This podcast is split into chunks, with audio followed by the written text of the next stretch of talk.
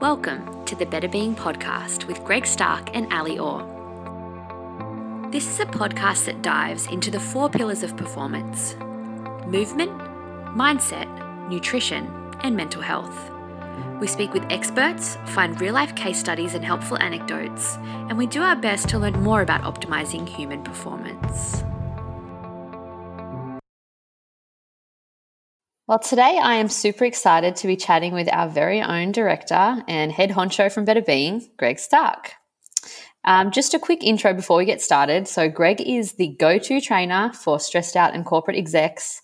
He loves working with people who are super stressed out and especially people that are time poor. He'll get you in the gym and get you working. He also consults and presents for workplace well-being for companies like PwC, Herbert Smith Freehills, and Commonwealth Bank. He's a leading expert across lots of different magazines. We've got CEO, Sports Lux, Men's Health, The Australian, many, many more. He was the 2011 Exercise Professional of the Year finalist in Australia. And apart from all this, he has a very, very decent resume. Greg is an all round top bloke. He's well researched, ambitious, and he's been in the industry long enough to know what does and definitely does not work. So, Greg, if it's cool with you, I'd love for us to get to know you a little bit better.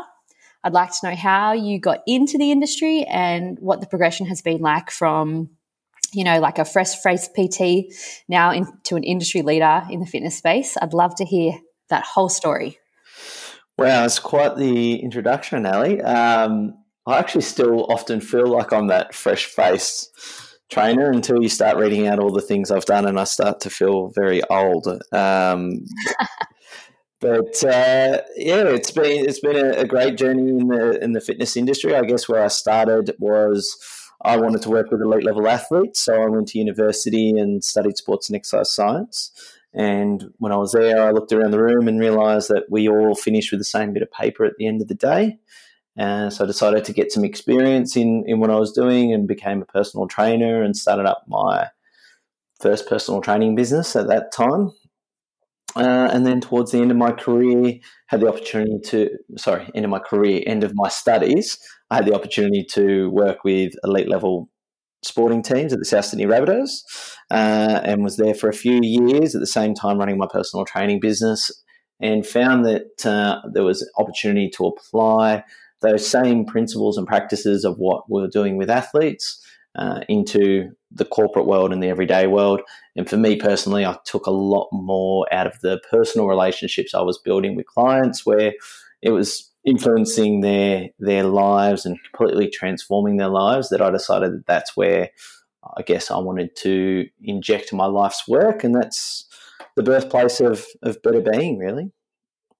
Yeah, wow, that's awesome. So when you first became a PT and you first got into the industry, what were the kind of challenges that you were facing, I guess, as a trainer and with your clients? I guess the challenges were, and they're there to a degree still. It was it was really unregulated in those days. Um, basically, anyone could become a trainer. Uh, it's a lot better now. To become a trainer, you can become a trainer in four weeks. Uh, our business is only hiring sports and exercise science degree qualified people. So I feel that that's a really important part of the industry. Uh, if you want to cut someone's hair, you've got to do an apprenticeship for 12 months. The fitness industry, you do a certificate which takes four weeks. You can go out and tell people what to do with their health and fitness. Um, so I think a lot of that needs needs to improve, and I guess that was what I saw as an opportunity to really make the industry better and say this is this is what the benchmark should be if we're helping people to change their health and fitness. You say, you know, some people can get qualified in four weeks, and um, you know, we're trusting these exercise professionals with our well-being. In terms of trainers that come through, do you really notice a difference in quality of trainers that are well trained to, to trainers that aren't? Yeah, I mean, it, it is interesting. I guess the people that what I look for when people come to our business is that you can be super knowledgeable about the body and know about you know how the body functions down to a cellular level. Uh, but you know the key when it comes to being a really good coach is about how well you can emotionally connect with someone, um, and and that skill and that empathy uh, is what I really look for in the people that come through our business. So I guess for me, there there is that that level of knowledge and understanding of let's not just do a push up, but actually let's understand the mechanics of a push up. Why are we getting people to do a push up? Who's not suitable to having push ups? Uh, that level of understanding is there from their studies, and then f- for that to be a really good coach, I look for that level of, of empathy and ability to be uh, driven to help people. Yeah, that's awesome. Sounds like you have a really good army of coaches working underneath you, Greg. I I'm very lucky. I do, and uh, yeah, the, the, the team are amazing, and and we've got a, a very good qualified team that um, you know have been with us for a long time now. So it's um, I'm very fortunate in that sense. So today, I guess I really wanted to pick your brain and get some of your ideas on the type of things that clients struggle with. So, all the misconceptions, all the things they read on the internet, what's right, what's wrong. Um, and this is something that I'm sure you hear all the time from clients. They're always asking, what is the right thing? Or I heard this thing from this friend, or I read this thing on Instagram. You know, is this correct? And I guess while we've got you and why we can ask you all these questions, the first thing is why do you think it's important to wrap your head around all this stuff? I think the challenge in, in today is uh, it used to be being able to find the, the right information, where now there's just so much information out there that it's very hard for people to get clarity on what is the right thing to do, what what is the best thing for me, um, and the benefit and the mark of a really good coach is to be able to simplify that for someone uh, and and to make it very easy to block out all the noise and know what are the the key fundamental principles that that person needs to do. Yeah, and what do you think is or what do you think are the most asked questions? You know, um, for me personally, I know people are always asking me about nutrition stuff. What what type of nutrition should I be having before or after a workout? You know, what what do you hear a lot? Yeah, nutrition is always a very popular one. Um, you know, majority of people get started because they're driven by aesthetics and they want to know how to lose weight. Um, and nu- nutrition can be very complex and it can also be very simple. And the, the hard thing is blocking out all the noise when it comes to those diets and, and people marketing, you know, the latest fad. Uh, the other aspect, which I think is probably even more important than all that is around motivation. And I actually had a really interesting conversation with a guy yesterday, and he and he works in the industry, but he hasn't been able to train for the last three months. And he's like, "What?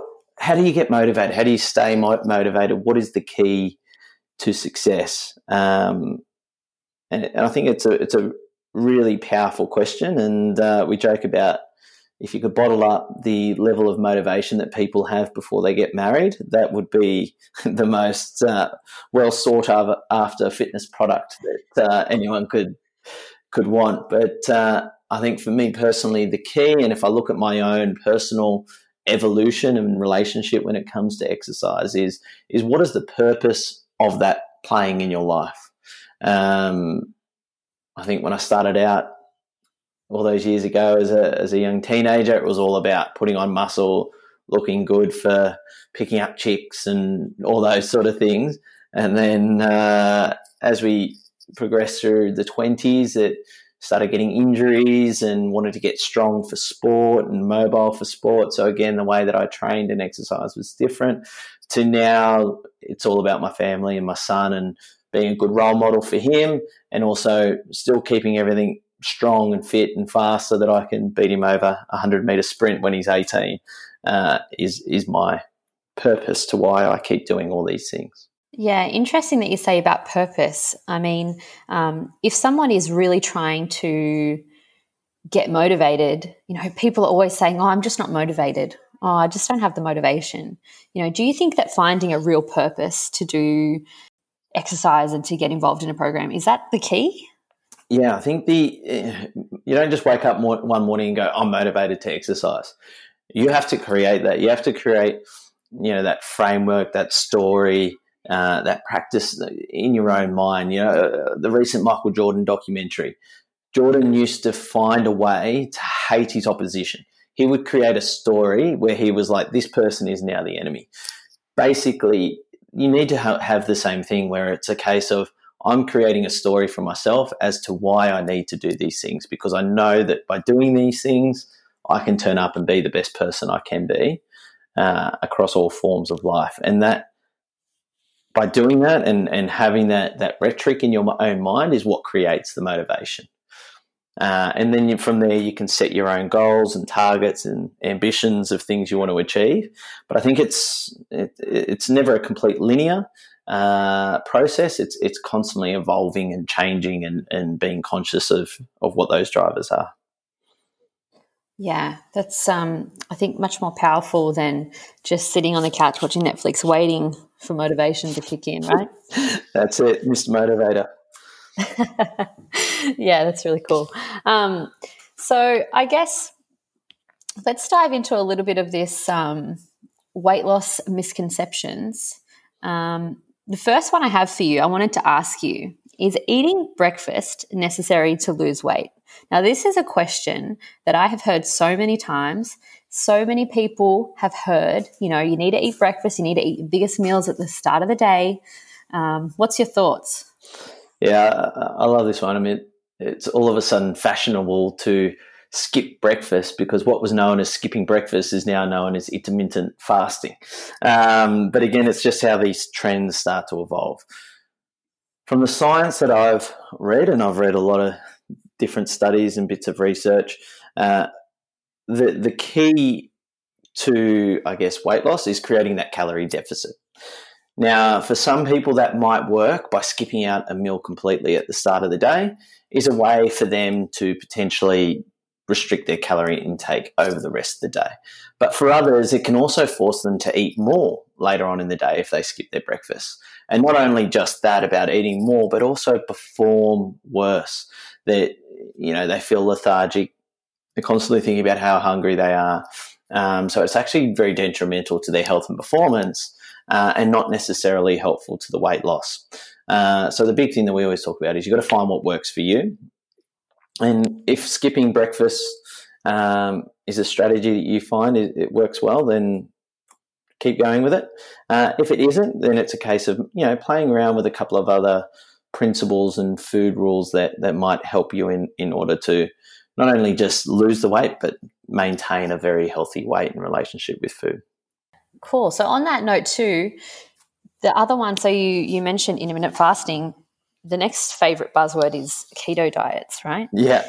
So what is the best diet? You know, is there a really good diet? Should I be eating this low carb keto diet to lose the most weight? What do you think? The best diet you can ever do is the one that you can stick to. Uh, that if you have a relationship where you still feel like you're eating really well, you're thinking really well, uh, and you're maintaining a good weight, that is the key. Uh, if we look at keto, probably one of the, the core principles as to why keto works is that um, you have high intake of protein. And what we know is that by having a good intake of protein in, in your diet helps you feel fuller for longer.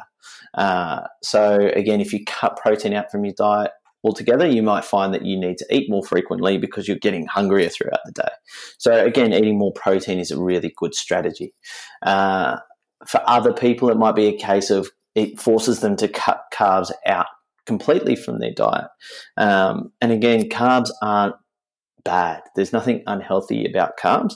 It's more around the way that we consume them that we tend to overeat them and eat them in large portions. So if you can get a better relationship with your carb intake, one of my favorite things to do, I love carbs and I look at my son and he loves his carbs even more.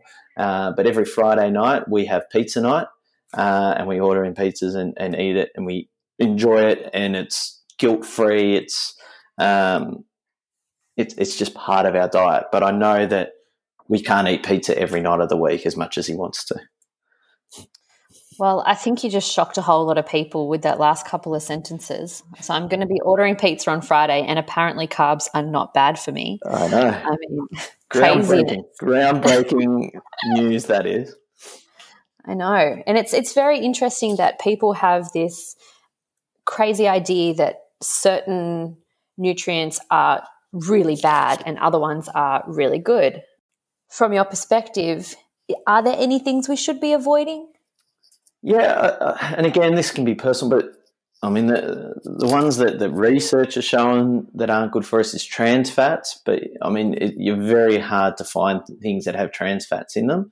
Um, and look, sugars. We tend to overconsume sugars.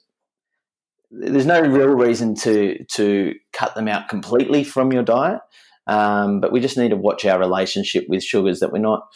Uh, you know, I think the average person's gone from having nine grams of sugar uh, a year to 60 kilograms.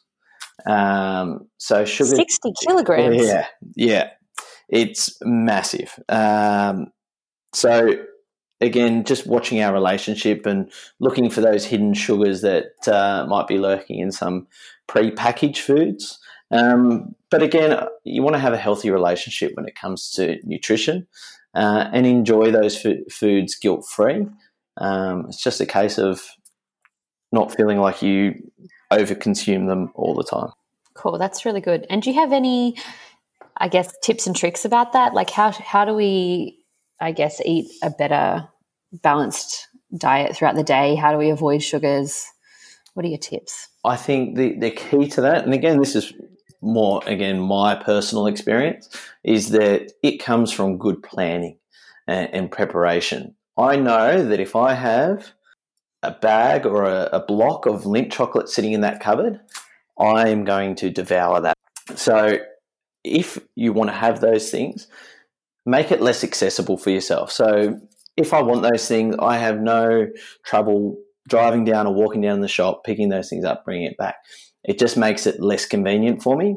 And then I make good choices really convenient. So we have a weekly shop that comes through every Sunday and we have food set out for us. Uh, so that vegetables and protein and all those things are always in the fridge to make healthy eating really easy. Uh, and then the other, I guess, food rule that I have is uh, I'm very repetitive when it comes to midweek eating. I eat the same thing for breakfast and lunch uh, every day that I know that's healthy, that I don't have to think about. I can go down to my cafe. I have the same thing. They know exactly what I order. Um, and it just makes it a lot easier to manage that way rather than constantly trying to find a healthy option. Yeah, that's um, really helpful. I think specifically making it difficult to eat bad is is quite the key, right? Because if you have to go out of your way, you're much less likely to do it. Yeah, and if you want to do it, yeah, getting a few extra steps in the day is always going to be a good thing. Yeah, that's awesome. All right, just to segue now into something, um, you know, as a female trainer, I have a lot of female clients. They ask me this question all the time. I'm sure you've heard it too. Will lifting heavy weights make me bulky? Yeah, it's a good it's a good question. Um, unfortunately, the the research shows, and what we know that happens physiologically, is that women don't have the hormone production that men do which stimulate significant muscle growth. So it won't make you, you bulky, uh, but what it will do is it, it will make you healthier. It will increase your bone density, which is really important, particularly women as they start to age and become at greater risk of, of fractures and, and those sort of injuries. Um, but it will also help in maintaining uh, really good weight by increasing your muscle density. Uh, will help with with speeding up um, the amount of calories you consume, so your basal metabolic rate, um, and it helps with calorie expenditure, so what you're burning every day. For a lot of women, um, even guys that don't want to get um, too bulky, it can be quite a um, a limiter. You know, they don't want to push themselves too hard because they think they're going to get really big, but in reality, that's not really the case, right? No, it's it's physiologically near impossible. Um, for to in order to become too bulky. Yep. So you heard it here, guys. Lift up some heavy weights. okay. The next question I have is Do you think that exercising fasted is the best way to lose fat? Uh, again, this is a really personal one. Some people find that they can train better and work out harder when they're fasted. Um, that often, if they eat, they, they feel a bit lethargic.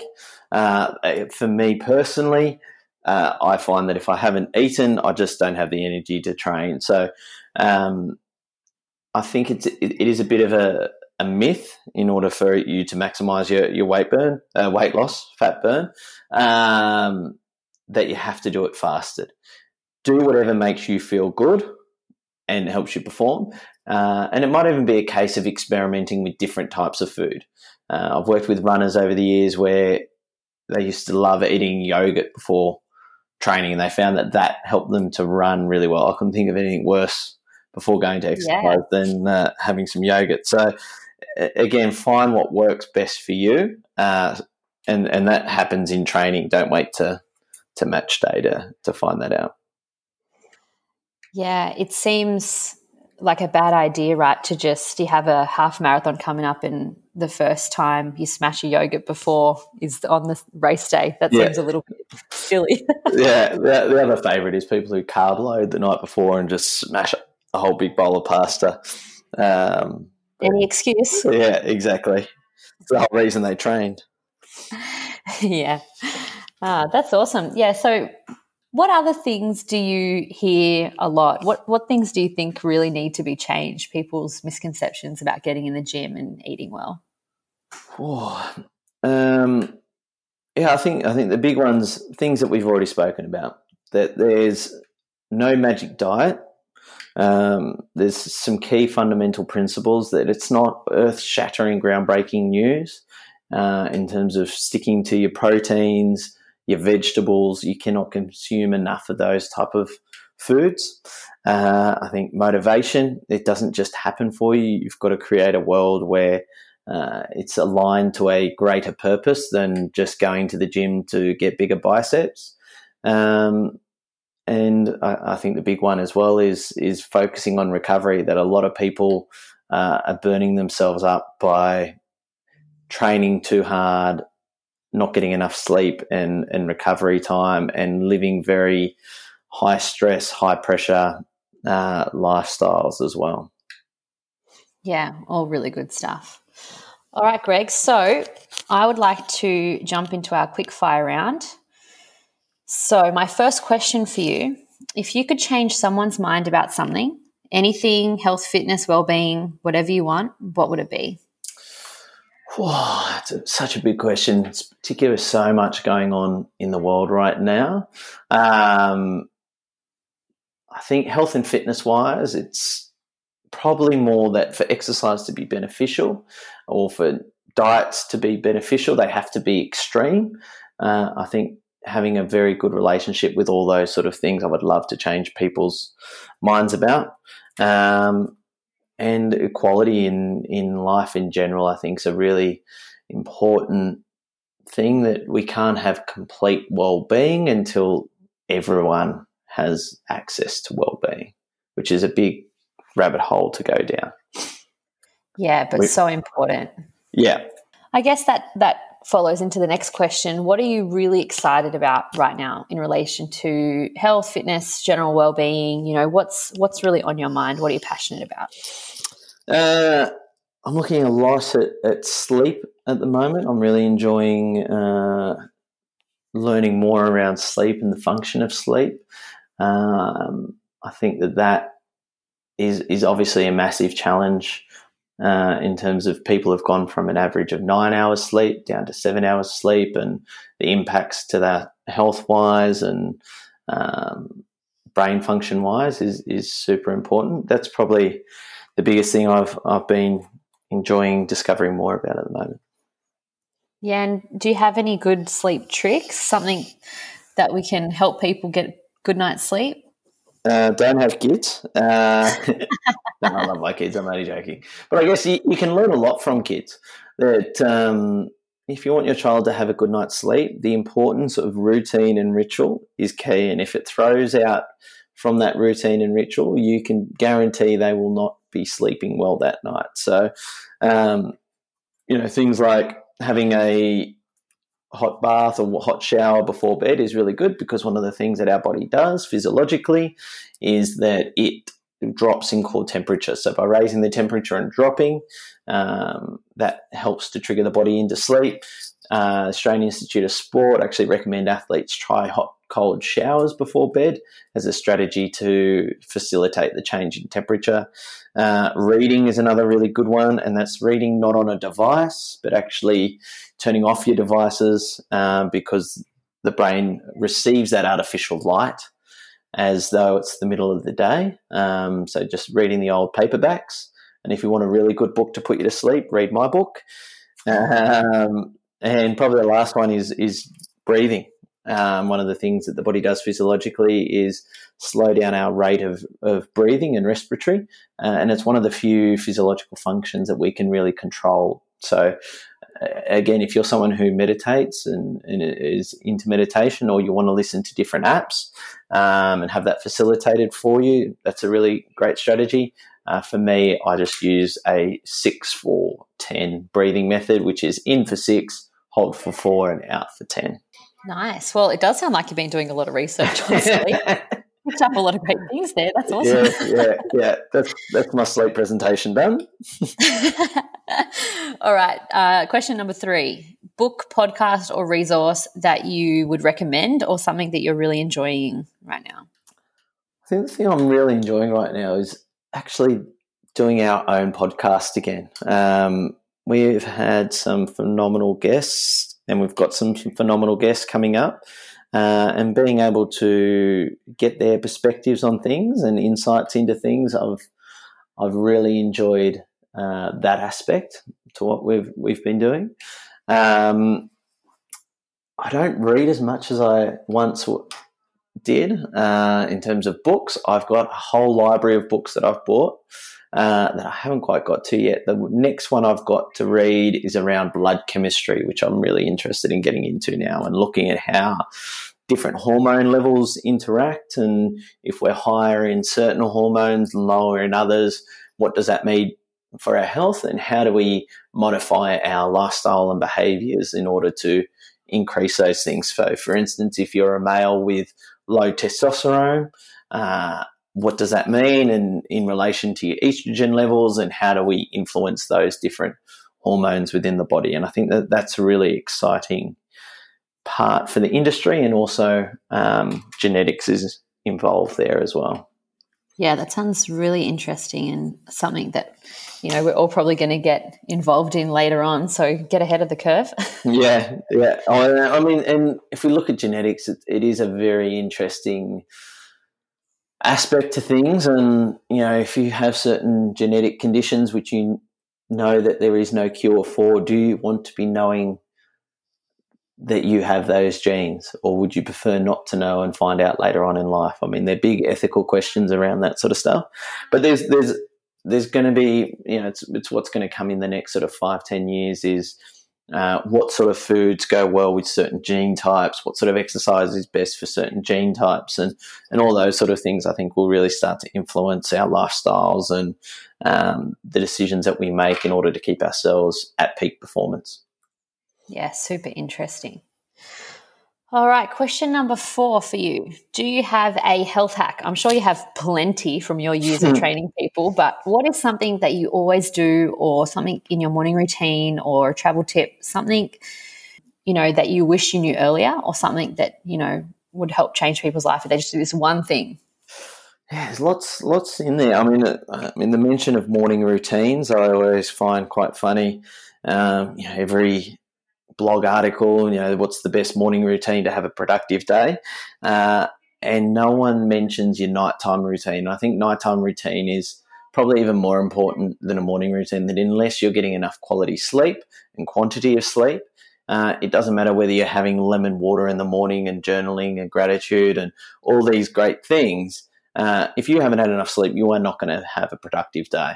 Research is showing that you're basically turning up as though your brain is drunk if you have even mild sleep deprivation. So uh, I think protecting that last hour before bed uh, to switch off your devices, to, to dim the lighting in a room, and then practice some of those other strategies uh, if you struggle to get to sleep uh, that might help you in, in getting uh, better quality sleep and more productive, healthier day, more energy to go and train, make better food choices, all those things into play there. Yeah, that's really cool. Greg, I didn't know you were a um, sleep enthusiast, but seems like today we've um, covered sleep about 10 times, so that's awesome. I think, I think the problem is when you start reading about something, you, you just get right into it and passionate about it and become quite focused on it. So, yeah, I mean, that's good. That's it. And I guess, look, probably another one when I travel, which unfortunately, given the circumstance of the world, we're not able to do as, as much and frequently uh, in the immediate future. Um, but something I love to do is just to go and walk and explore um, whatever city I might be in. Uh, it's always one of the first things I do is is to walk around walk around the city and almost get a bit lost uh, wherever I I am. It helps me to understand the place a bit more, but also good for resetting the circadian rhythms and feeling good. And getting twenty thousand steps in a day. Get that step count up. uh, nice. All right. So, last question. Somebody alive that you would like to have a conversation with, invite them around to dinner. You can ask them whatever you want. Who would it be and why? Somebody alive. Alex Ferguson. So, Alex Ferguson. Uh, I'm a big Manchester United football supporter. Uh, yeah. Pains me that Liverpool have won the league, but a phenomenal year that they've had. Um, but I mean, so Alex Ferguson, one of the greatest coaches of all time, was able to get the best out of his players. Um, being a coach and, and being able to get the best out of clients, I love hearing stories and, and experiences and strategies that coaches use in order to get the best out of people. So, someone alive, I'd like to have Sir Alex around and talk about the glory days of Man United um, and and what are some of the strategies that he used. Awesome. Yeah. Seems like a really interesting guy with plenty of knowledge in the field. So that would be a great one. Yeah. All right. Well, Greg, thank you so much for letting us, you know, pick your brain, get heaps of all this knowledge that you've got accumulated from so many years of training people. It's really interesting to hear your perspective. Um, and yeah, thanks. Thanks for the chat. That's been my pleasure, Ally. It's, I mean, we chat all the time, but to actually do it on a podcast is, uh, it's been really enjoyable. Yeah, and I'm really looking forward to us chatting with other experts and and doing more exciting things with this podcast. And really looking forward to it. Yes, me too. Thanks, Greg. You're welcome, Ally. Thanks. To learn more about Better Being you can find us on social media on Instagram as Better Being PT, on LinkedIn, and on Facebook. Be sure to tune in for our next episode on the Better Being podcast.